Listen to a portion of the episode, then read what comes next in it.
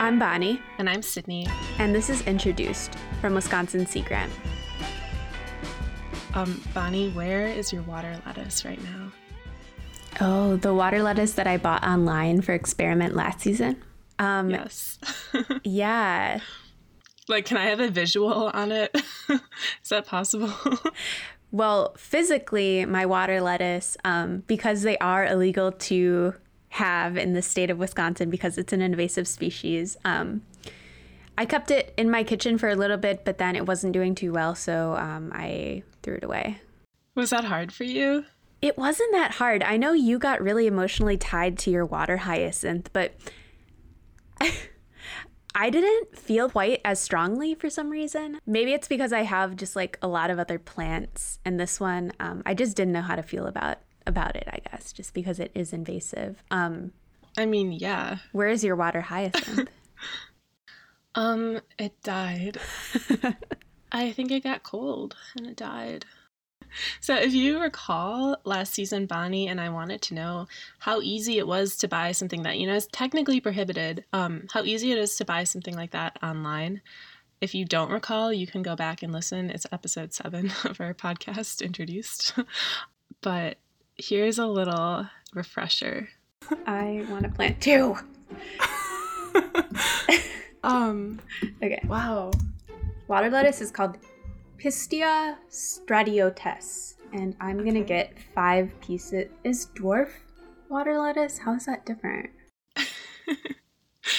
Tragically, Tim Campbell, our aquatic invasive species coordinator, asked us to report our plants to the Wisconsin Department of Natural Resources. Right. So I looked up my DNR invasive species coordinator, and I found Pete Jopke, and so I called him to report it. Hello, it's Pete. Oh, hello. Um, I Hello? hello. Yep, this is Pete. Hi.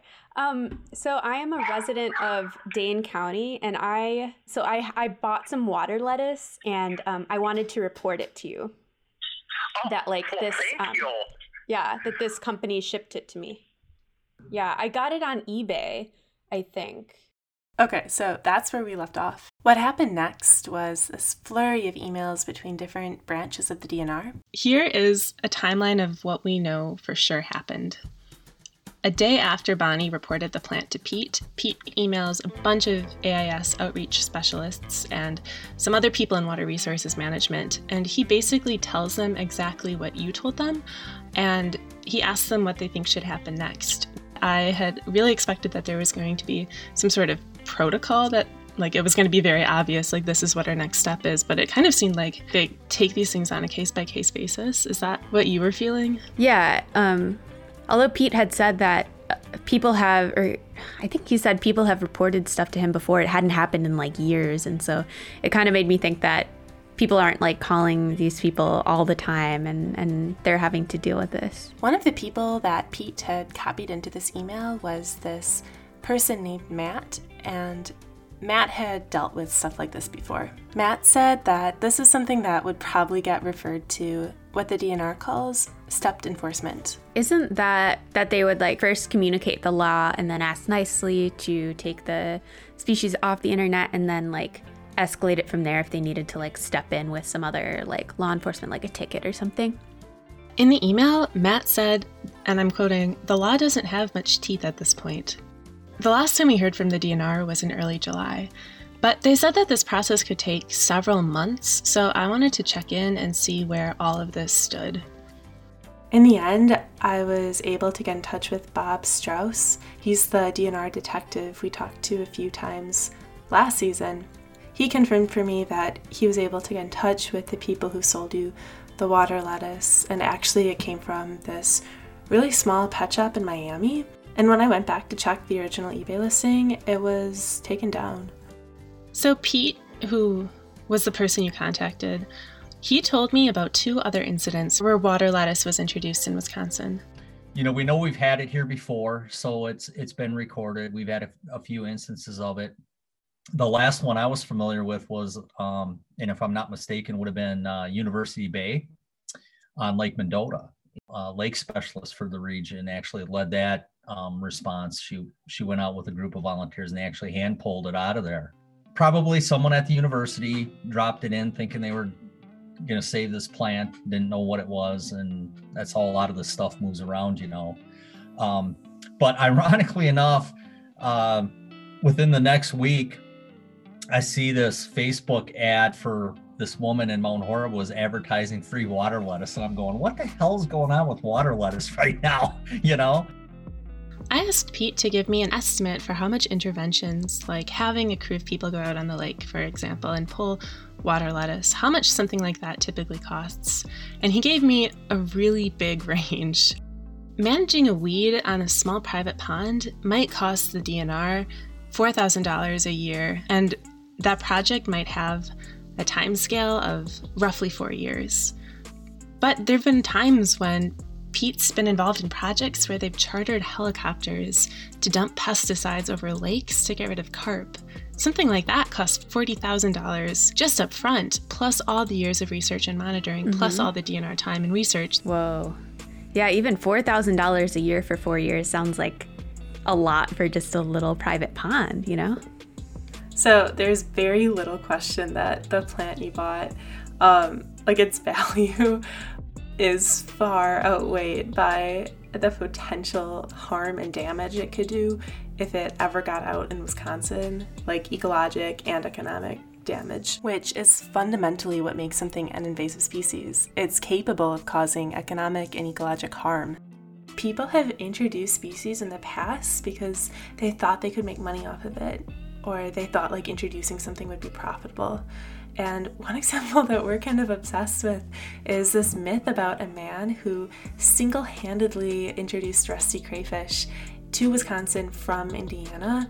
He brought them up north with him in like a five gallon bucket and then dumped them out into his lake and hoped that he could sell them as bait. And now, of course, we know that that was such a bad and expensive idea. And it really screwed up the fishery in northern Wisconsin. And rusty crayfish are still spreading like 60 years after. But we've also found examples of new ideas and businesses growing up around invasive species. And we're going to bring you some of those stories today. We learned all about New Zealand mud snails earlier this season. You told me all about them. They're the tiny invasive s- snails and they reproduce asexually and they're threatening to invade Wisconsin trout streams. Yeah, I talked to Ellen Voss for that story. She's the an aquatic invasive species coordinator with the River Alliance in southwestern Wisconsin, and she told me all about it.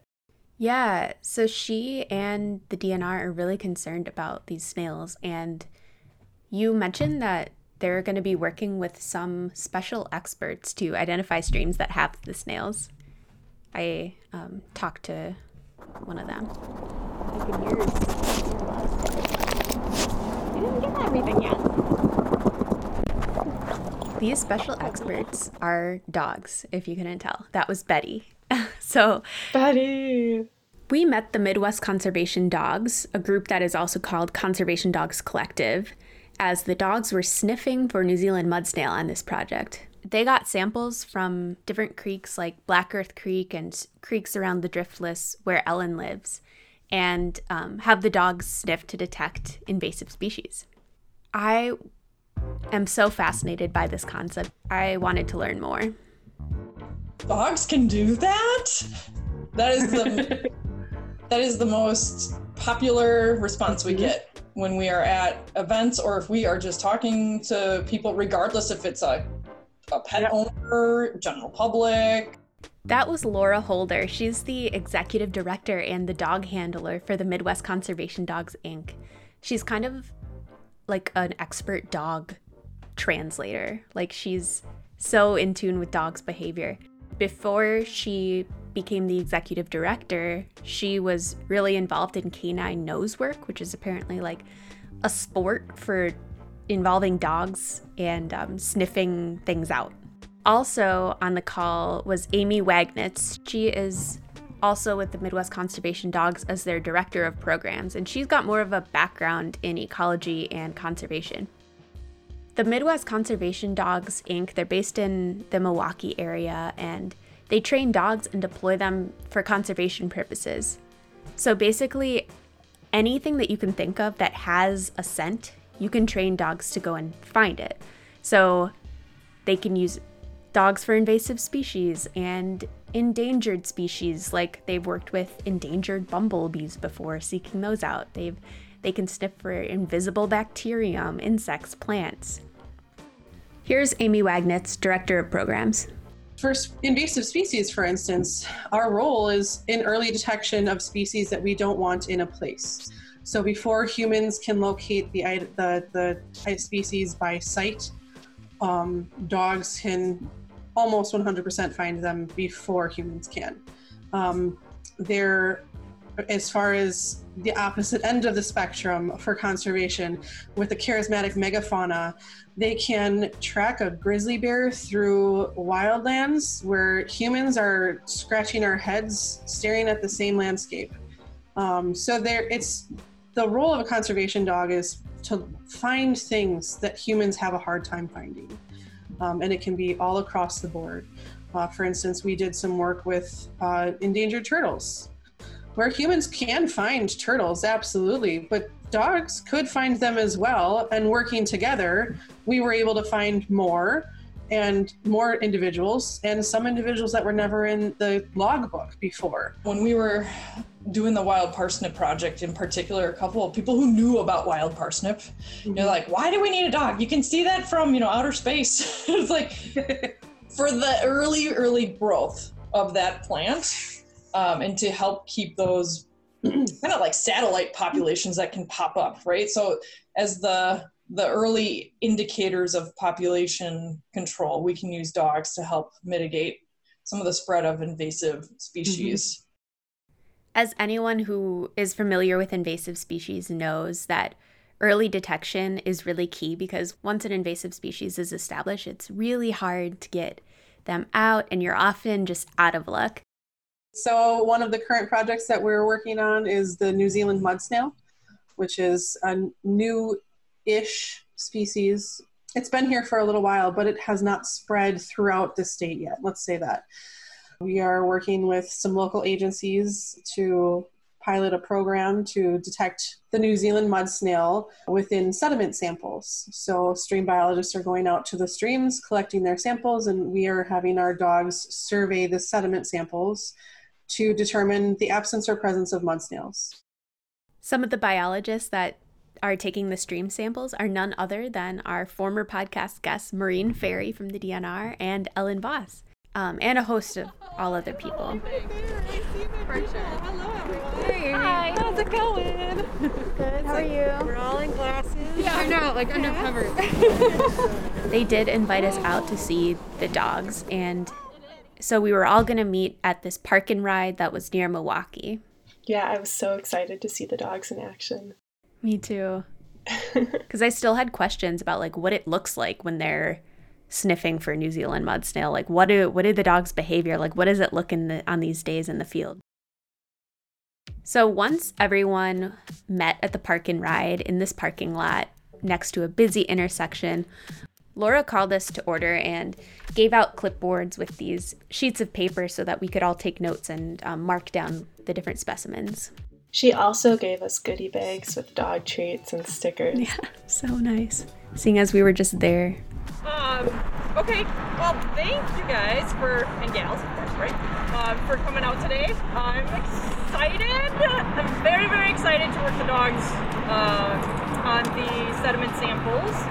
And uh, I've honestly, like, full disclosure, they've been performing quite well the past couple of weeks, right? But as a dog handler, like every day is almost a different day with the dog. Okay, um, I'm very, I'm quite confident they're going to have a pretty great performance today.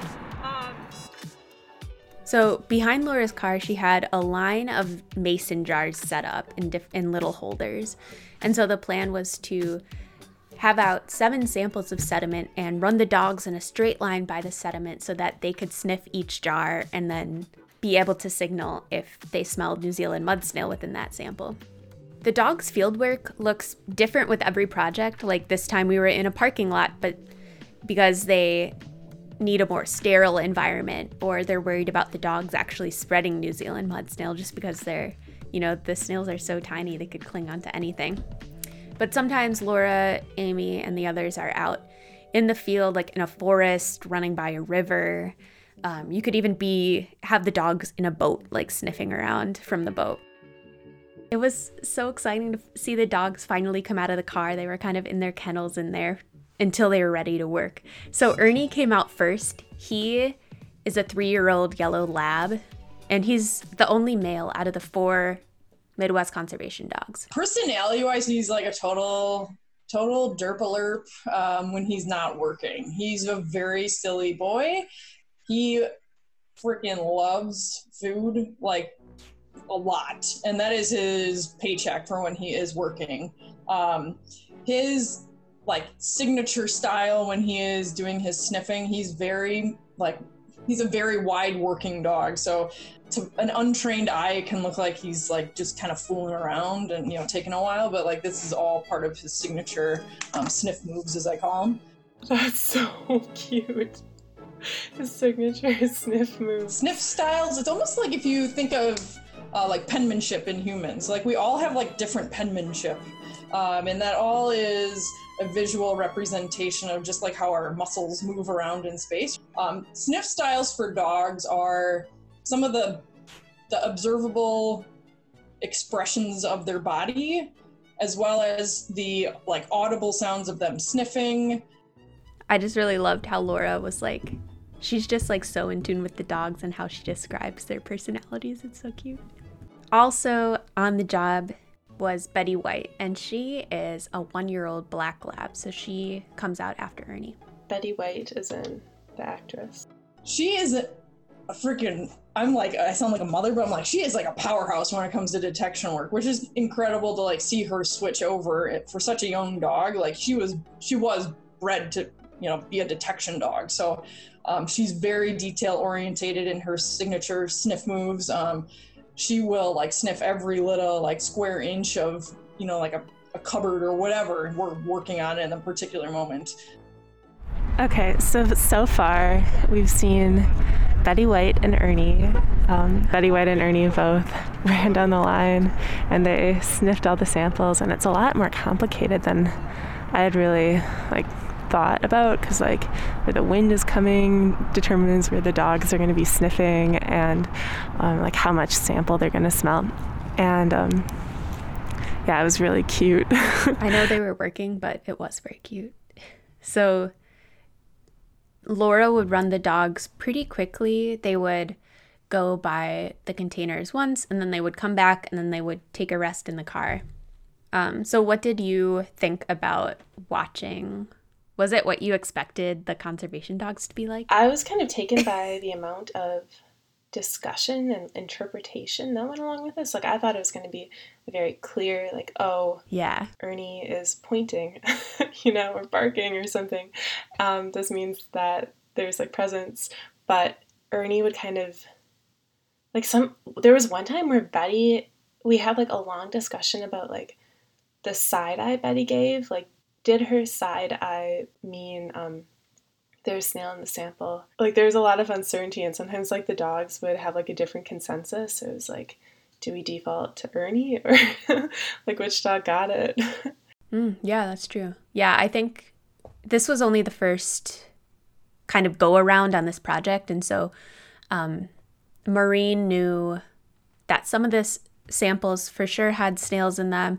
Some might might have been for sure they didn't have snails, and then some were really up in the air. So things kind of did actually get real for me during the middle of this because at first it was just like, oh, wow, look at the dogs. Like they see snails, they don't see snails. Um, they smell snails, they don't smell snails. But um, then things kind of get real when you're like, oh, the stream that we didn't think would have any snails, sometimes the dogs are signaling. Are we learning something we don't know? Is it a fluke with how we scooped up the sediment? Is it a fluke with, you know, how we scoop the sediment out of the bag? There's just so many factors that they're going to be trying to streamline as we go along. Yeah. It was like we were watching them refining this process in real time, which was exciting and how science happens. I wouldn't have even known that New Zealand mud snails have a specific smell that you could train an animal to smell, you know, but apparently they do. Well, you smelled one. I actually did. I couldn't resist going up to the jars and being like, let me take a sniff. What did it smell like to you? It's the one I smelled smelled like like lake bottom. What what did you think it smelled like? Cuz you took a smell after me. I was getting like straight up dirty shoe from that sample. like old running shoe or bottom of a pond. So I was still curious like how do you teach a dog to smell a certain type of snail? Yeah, the we call it like the target odor training. Um, so whether that's New Zealand mud snail, your car keys, a piece of I don't know cardboard or something, um, it's all classical conditioning. So um, in in a nutshell, A equals B. That's classical conditioning. So this smell, New Zealand mud snail, car keys, whatever, immediately will produce something enjoyable for your dog. So it's that repeated process of just like A equals B. New Zealand mud snail means your ball's gonna be thrown. Whatever. Like repeat, repeat, repeat. And that process is actually pretty easy. It's quite easy to teach a dog relevance in a target odor. What is not the easiest part is the whole like handler learning to read their dog in all the scenarios of is my dog sniffing the target odor? Are they sniffing dog pee? Or are they sniffing nothing? You know, One of the reasons that I think this concept is so interesting is because it's like there are professional dog trainers, there are professional natural resources people, but like do those two worlds like come together often and like what do those two worlds learn from each other? And so I asked Amy and Laura because Amy is the one with the natural resources background and Laura's the one with the dog behavior background. There's a reason why I fangirl every time Laura goes off on a tangent about dog training because it's fascinating to me. And animal behavior was one course that I took throughout my college career, and it's just it's inspired. It's it's incredible to listen to, to it because it's it's science. getting to know like the science behind why the species we're working with are important like that it continues to blow my mind like oh like one new zealand mud snail female can establish a brand new population you're like what and that goes with even the the rusty patch bumblebee you know i knew bumblebees were a thing you know like a species but i had no idea that there were like over 300 different species of bumblebees. And then I'm always like, nobody knows about this. like, we need to tell everybody. How did I not know? You know? And the fact that people are actually studying all of that to like document all of it, I'm just like, holy Christmas. Like, so much is unknown yet. I love it. I just can't. I mean, I would love it if all invasive species were gone, right, or managed or whatever. Uh, but the whole, you know, endangered, the threatened stuff. I don't think the dogs will ever run out of work. And- And even if we stop working on one species, there will always be another. And even when a, an invasive species is eradicated from a certain area, there's always monitoring efforts that go on. You can find Midwest Conservation Dog Inc. at MidwestConservationDogs.com and on Facebook and Instagram. You can support their work with a like and a donation. MCDI, they're this business and they have a role in prevention and detection, really important role. I'm also interested in business, other businesses on the periphery of aquatic invasive species, like thinking about how when some aquatic invasive species are introduced, it can bring opportunities for other businesses or industry. Right. And I think like some of the time what we're talking about doesn't even qualify as management. And maybe that isn't the point. Um, like management for invasive species isn't supposed to be sustainable. Like the end goal is to eradicate or contain whatever is causing problems. The carp harvest in Illinois is a really good example of that, where you have people who are getting paid to remove as many carp out of this river as possible. But once the carp are gone, if the carp are ever gone, um, that would be like the end point. Tim Campbell, our aquatic invasive species specialist, has a really good way of putting this. It's very clear that the purpose of those efforts are to reduce the abundance of carp and then anything they can do to sell the fish is just like a byproduct you know it's not uh, it's not the purpose of the harvest efforts it's like a it's a byproduct of the harvest effort, efforts and i think efforts to um, you know harvest invasive species like that probably need to be framed more in that uh, i guess framed like that versus you know some long-term sustainable way for somebody to really make a living. After the break the line between what is management and what is not management. That line gets blurry. You know i always tell client you know every fish they kill is a potential life saved so you never know. That could have been the fish that you know popped out and hit some poor little kid in the tube. So i guess you can get your good deed through that. It's kind of the the american way. I mean you're basically turning lemons into lemonade. The Wisconsin Coastal Atlas is your one stop shop for information about Wisconsin's Great Lakes coasts. Want to learn more about the lakes around you? Or maybe you're a researcher looking for mapping tools. With the Wisconsin Coastal Atlas, you can browse interactive maps, share open source spatial data, or find the tools you need to make informed management decisions. Find the Coastal Atlas by visiting wicoastalatlas.net.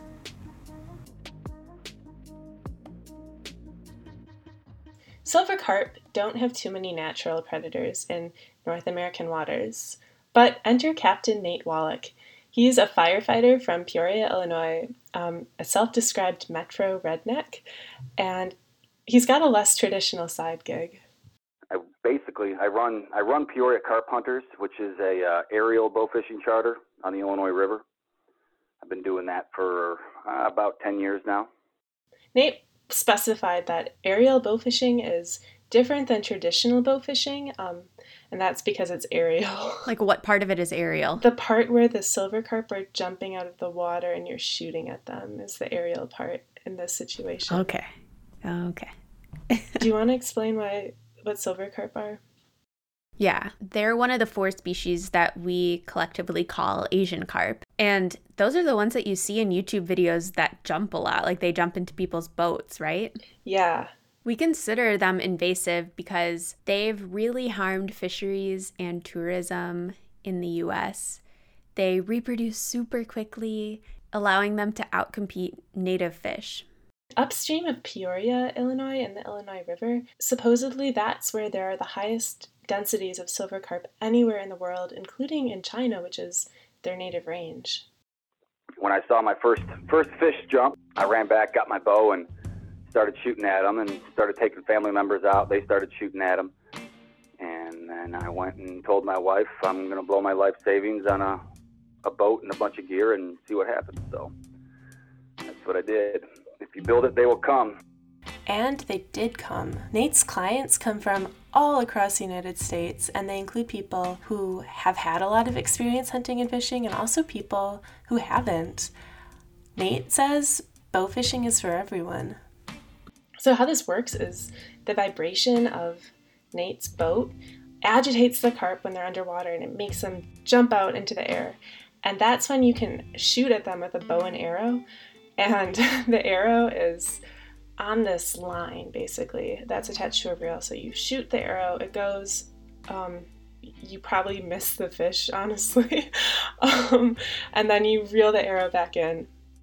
Best way I can describe it is I always tell people like take your best hunting and fishing experience and then basically just combine the two and then mix in a bunch of steroids. You know, let's face it, the reason why people don't like fishing or hunting because it can be boring. Nobody wants to sit in a deer stand all day long, and nobody wants to sit in a boat all day long and maybe catch one fish. But with this, everybody can go out, have a good time, and it's nonstop action. There's something, it's like, uh, let's put it this way it's like whack a mole for adults. Nate's actually been in a few viral YouTube videos. In one, he's water skiing in the Illinois River. He's wearing armor and a helmet and swinging a baseball bat at flying silver carp. The more views he got, the more he felt compelled to escalate things he and his friend have started carrying swords when they pull stunts like this. In one video, he's got his daughter tubing behind a boat in a cage so she doesn't get hit by flying fish. Nate told me that the carp are fine as long as they stay underwater, but once they jump out into the air, they're in his domain, and then they're fair game. We interviewed Nate a few months ago and we were so intrigued. Oh my gosh, the conversation with Nate was wild. Like, he just seems like a very, very adventurous person, like, always pushing the limits and always like taking people out and showing them, which is also really cool. But he definitely had some really wild stories. Yeah, yeah, for sure. So we made plans to go down to fish with him um, on a weekend, and then Bonnie bailed. it's okay though. um, you did miss a wild time, but I'll fill you in. I know I was sad to miss it, but I am so excited to hear about this trip. So, because Bonnie couldn't come, I invited two of my really close friends from high school, Celeste and Allison, who you will meet in a second. We've more or less been a quarantine pod. I was nervous personally because I don't know if I oversold it as much as I was just not capable mm. of explaining what was going to happen. Okay, I see. So I was confident no one knew what they were in for. We left Milwaukee at a cool five o'clock in the morning. What expecting? I am expecting to be really bad at this. That was Allison. I just want to shoot the water. I don't want to hit the fish. And Celeste. We're headed to this town called Lacon, which is a little bit upstream of Peoria. Um, it should be noted that on the drive here, as we listened to the radio, we heard two stories that made us a little apprehensive. One about whale harpooning, and they talked about how they made eye contact with the whale as, as it was harpooned, and it was really emotional. And then another interview with David Attenborough where he said, We've gotten too good at fishing, and that's a problem. And so that just felt really foreboding. It did. As we had to go harpoon living things. I did not grow up fishing, which is definitely something I regret. And I asked Celeste and Allison because I feel like we had like very similar childhoods um, to tell me about like their experiences fishing. I've caught, I think, three fish in my lifetime, and at no point was it ever like a calm ordeal. I always was panicking whenever I caught the fish, and someone had to take over my line for me. Because yeah, I freeze, and it's it's just never been like smooth. I've never just felt a bite and then worked it into the boat. It's always the situation. I don't. I'm just. I'm freaking out. There's a fish on the other end, and it, it doesn't want to be caught. I feel like I've gone fishing a fair amount. Like, as a kid, my dad would take us to like the little lakes and like Milwaukee parks, and we would sit there. It was more of just. I felt like that was fun because of the people watching more like. And headed in, my goal was to catch exactly one fish, and then I wanted to take it home with me and cook it and eat it. As we got closer, I definitely got more and more apprehensive.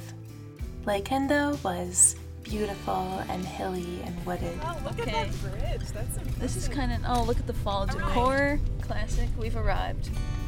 Uh, is that their old, old train station? Oh, it's really pretty. There were a few other cars in the marina parking lot when we got there. It was obvious which truck belonged to Nate because um, the flatbed was full of buckets and bows and arrows, and you could just like see the arrows sticking up out of the truck bed. Good to meet you in person. So we went down to the docks and we waited in the boat as he started moving gear around. And it's this big pontoon, which actually has an extra, you know, pontoon part on it, so he calls it a tripoon.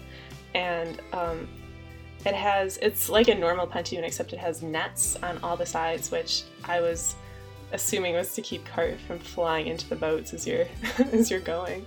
And then the back of the boat was open, like you know, normally it has a rail. But there was no rail. There were just like some essentially bar stools, and they had they had like seatbelts on them. And Nate said that the safety belts were actually just optional. Of course they are. Did the boat have a name? Yeah, the boat was. His pontoon was called the Carpocalypse. That is amazing. I was also remembering how the one and only other time I had been on this river was with you, Bonnie, and we were upstream at the Chicago Ship and Sanitary Canal, and it was just so radically different than this place. Everything up there just felt so industrial. Yeah, it was just funny to consider that this was just water flowing out from Chicago. Yeah, and these are the fish that could potentially swim up closer to the canal. Before we get started, I assume everyone can swim. Yeah. So I'll kind of show you guys. Nate gives us this quick little safety demo. Just like that. Pull that, put your thumb on your cheek right there. Perfect. That's it. Yep. That's it. All right. Now hit your brake. Hurry up. You- Right here. Don't stare at the arrow or the bow. Just stare right at that fish you're shooting at and put your thumb right here on your cheek.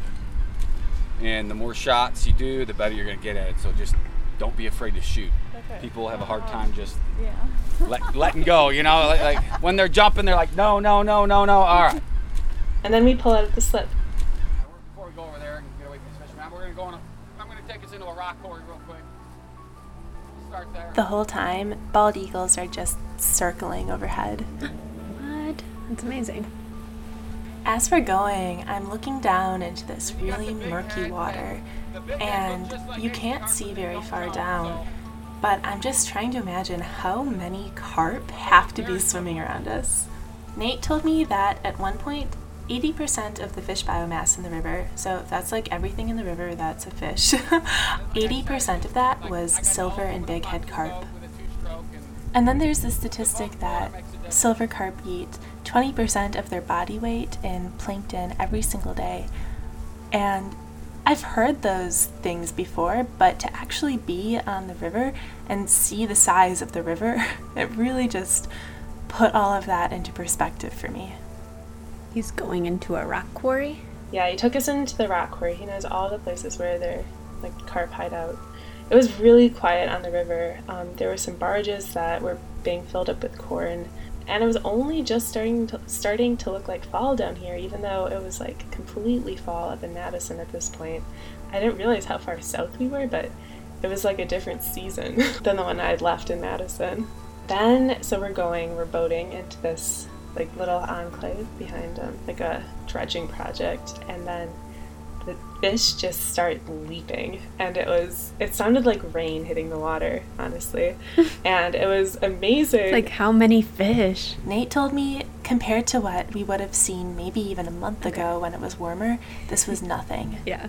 I could have just sat on the back of the boat and watched the fish jump, and that would have been more than enough for me. Like a fish ballerina show or something. yeah shooting them though was so much harder than i thought like nate said that the bows were light but like after the fourth or fifth shot my arm was getting so tired from pulling back on the pulling back on the um what do you call that Drawstring? thank you pulling back on the drawstring Is is that real? I don't know anything. I don't know. It sounds real.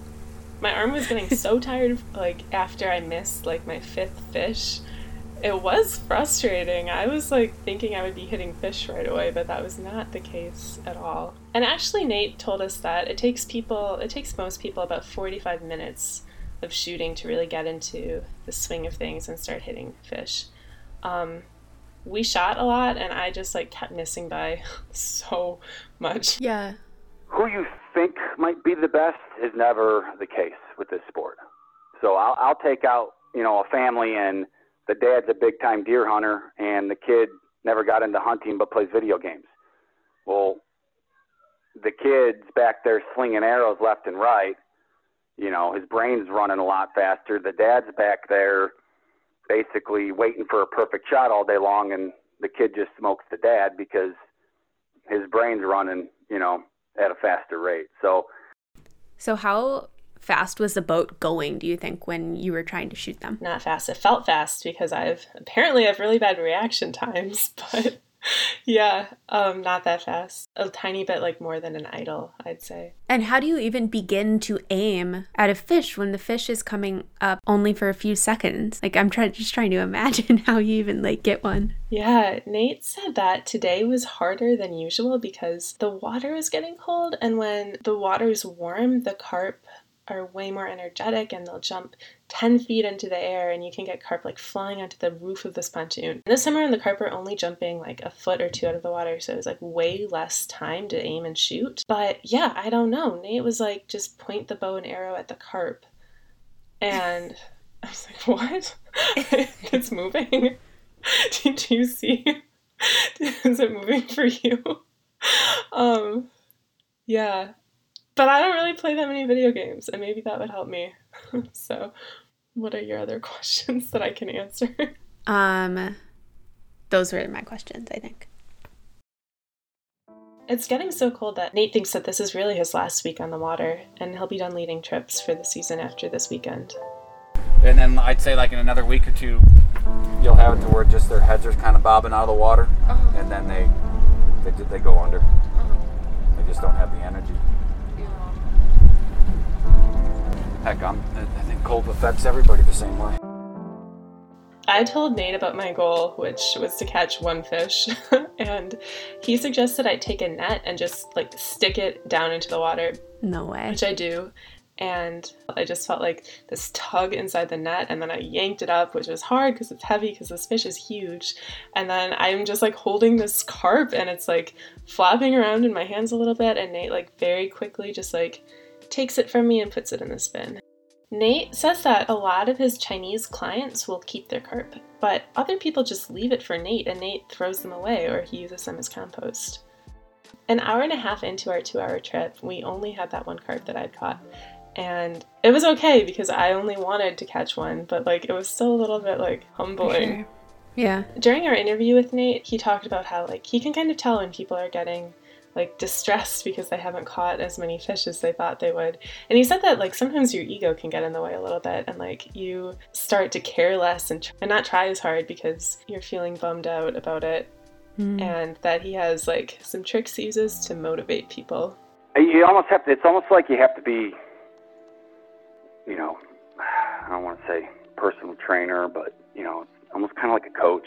I hate to say it. You know, I mean, you got to you got to pick up on people's body language, and then you got to know when somebody's dropping off, and maybe maybe stop the boat. You know, give them a quick pointer, show them a few more things, and then you know, get them back into the game. And at this point, I was feeling like he was starting to pull some of those tricks on us. At one point, Celeste asked him to shoot a carp, and he said he wasn't going to do it right then, but I could tell that he was thinking about it. And a little bit later, he chokes the engine and just like throws the wheel super hard to one side, and I might be able to do this and see. the boat starts to spin in this like very slow circle. I've done this before. I come out by myself, so let's see if I can do it. And then Nate grabs a bow and arrow and he leaps to one side of the boat. And he's just like scanning the water. So Nate expertly threads this arrow onto the string and he pulls back in like a swift, confident, like he's done this so many times. And then suddenly a silver carp breaks through the surface of the water and Nate instantly releases the arrow and he just misses it by centimeters. And then he really, really quickly reels the arrow back up and grabs the wheel like nothing had happened. He said that he can tell if his shot's going to be a miss before he even lets go of the arrow. So we reach this point of the river where there's like this really big floodplain lake that's spreading out behind this little spit of land. And further down the river, there's this flock of white pelicans that are just standing in this shallow area, like up to their knees in water. And Nate said that he has only started seeing pelicans out here in the last few years. I asked him what he what he thinks changed, and he almost looked confused by my question. And then and then he's like, the carp showed up. like I'd asked him something so obvious. So we kept floating down the river for a while in silence, and then suddenly. Oh my god, I'm so proud of her. it's amazing. So hold on a second. Let go of that, and go ahead and pull them in, and I'll reel on the slack. Oh my Go ahead and lift them right up in the boat. Oh my god! I feel satisfied. That's awesome. I can. I, yeah. I can rest. I can rest now. no, I don't rest now. Now I go hard. So Nate tosses Allison's carp in a bin with mine, and at that point our trip is almost over. No, I thought I would catch more. I thought it would be honestly a little easier than it was. How did it feel when you caught yours? Oh, I was very excited. It had been a long time coming. Yeah. Um, yeah, it felt it felt good.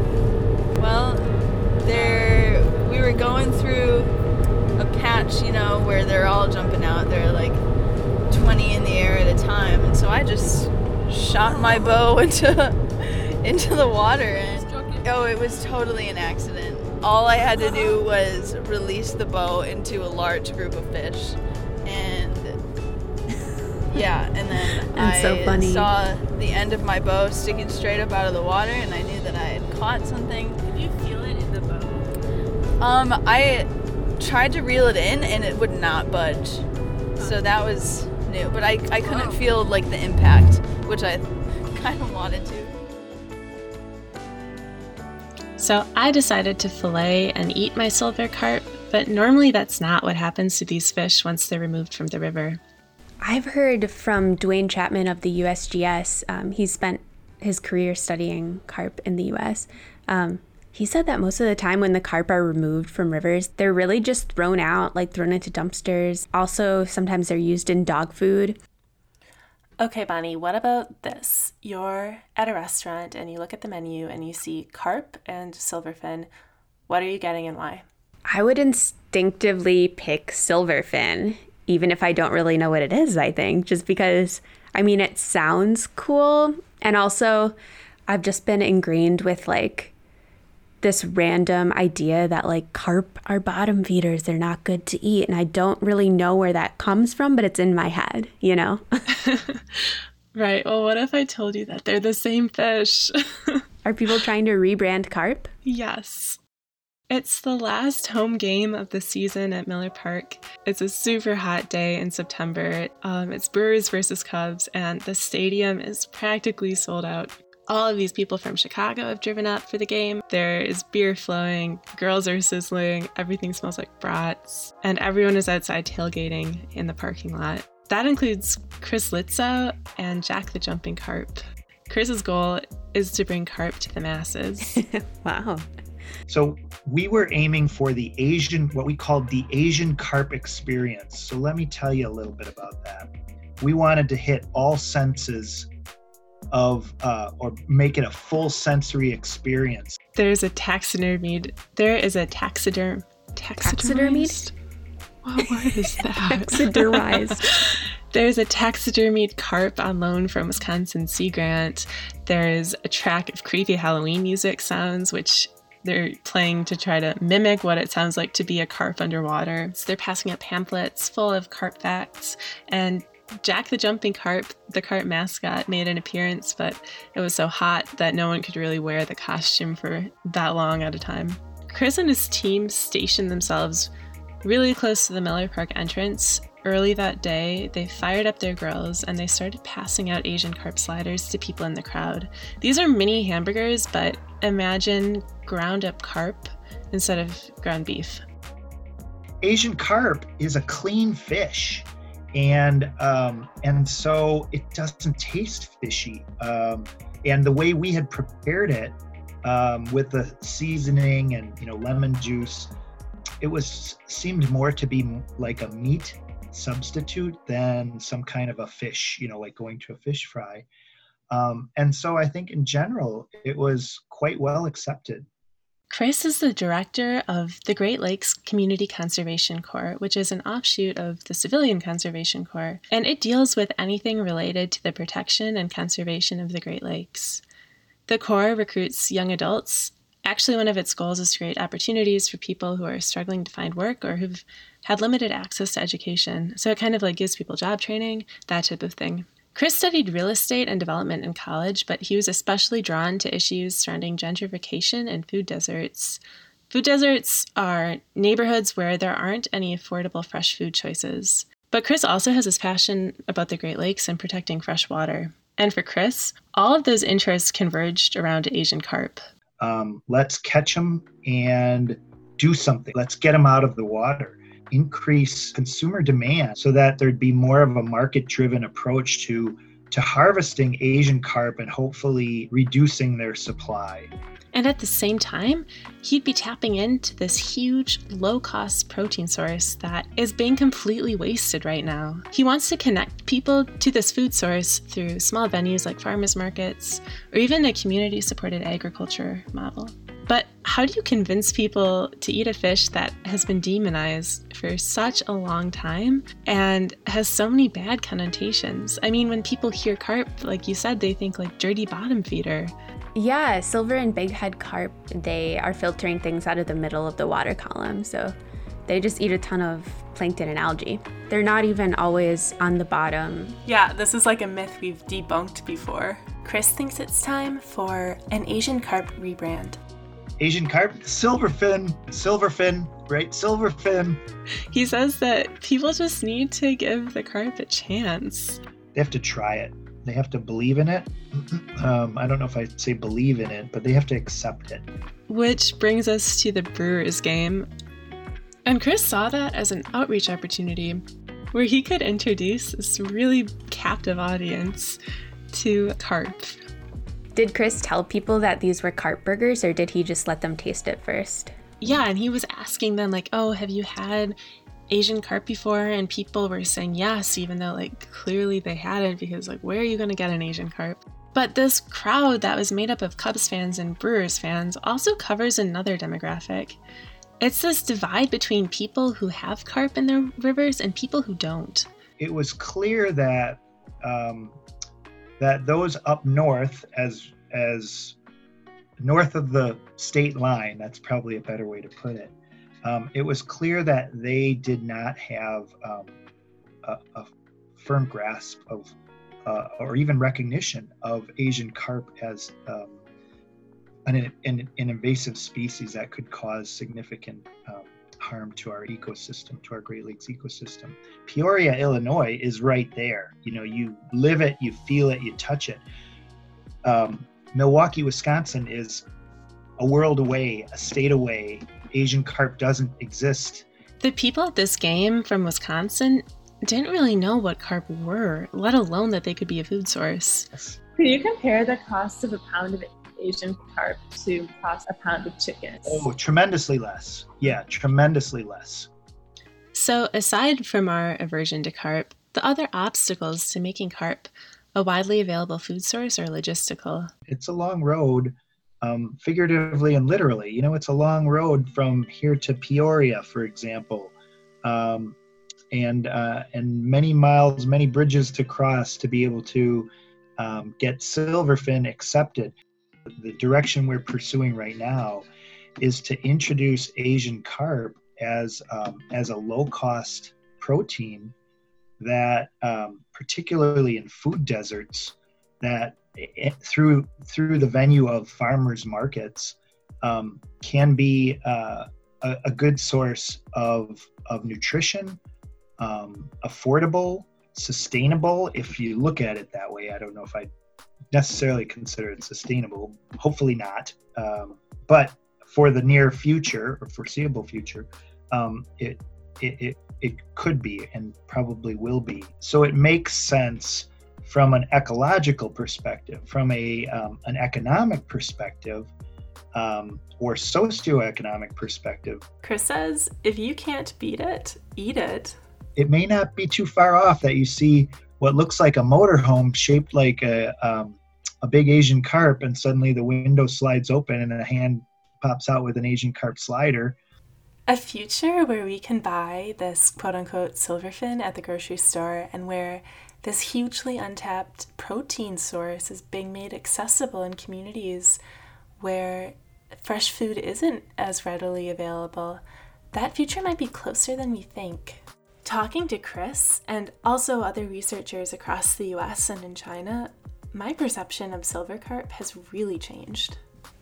If our way of valuing carp or any other invasive species, if that began to shift, would we still be able to call them invasive species? Here's Tim Campbell, our aquatic invasive species specialist. Well, I mean, if some like something can have value and still be invasive, like silver and bighead carp are definitely still invasive, even though like there is definitely a value to them, but they're that like the value that you can sell a carp for uh, is far less than their potential negative, well, their current realized negative impacts and their potential negative impacts. I think you'd have to have a lot of value to just outweigh any realized and potential negative impact. There is always the danger that creating a demand around something like carp would cause people to move them around to places where they might not have been introduced yet. So if we start to imagine this world where carp are really desired because they're these inexpensive, high quality food products and that they're providing good jobs for both commercial fishers and carp processors. Um, I think we also need to consider the potential negative impacts or unintended consequences of those actions. The situation Tim is describing, I'm not totally convinced that this is a bad outcome, especially when you consider that hunger and food insecurity are real problems in places that are really close to where the carp are currently. So, why does this movement to get a market going for carp, or at least to make these fish available to people who need them, like, why are there so many barriers to that? I guess it comes down to risk and like risk tolerance, however you want to define that. And so far, that calculation has sounded like this. If there's a strong market for carp and people can make a living uh, fishing for processing carp, maybe it provides people with the incentive to move carp around and start new populations. That's, of course, not what we want to happen.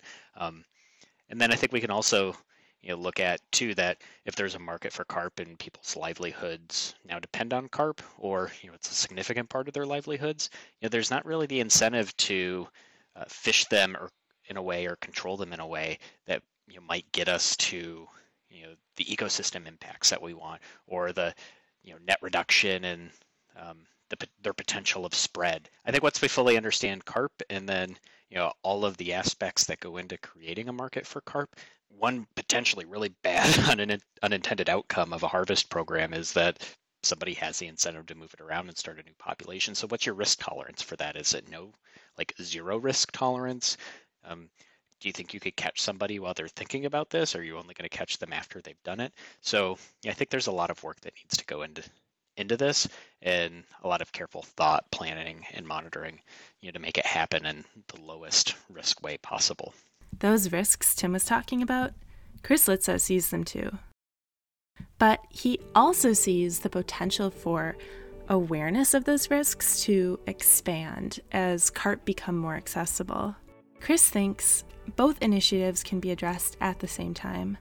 So, both promoting Asian carp as an alternative protein and also educating the public about the risks and harms that these fish could pose to the Great Lakes.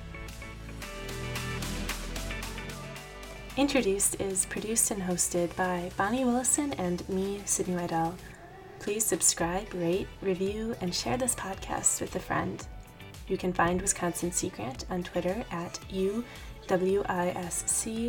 Grant and on Facebook at University of Wisconsin Sea Grant and Water Resources Institute. We'd love to hear from you. Send in your questions and comments to Bonnie, B O N N I E, at aqua.wisc.edu. If you're curious about identifying any of the species we talked about on the show today, we'll have a lot of information linked in our show notes. You can listen to our show on Apple Podcasts, Spotify, and Google Play. Thanks for tuning in. See you next time.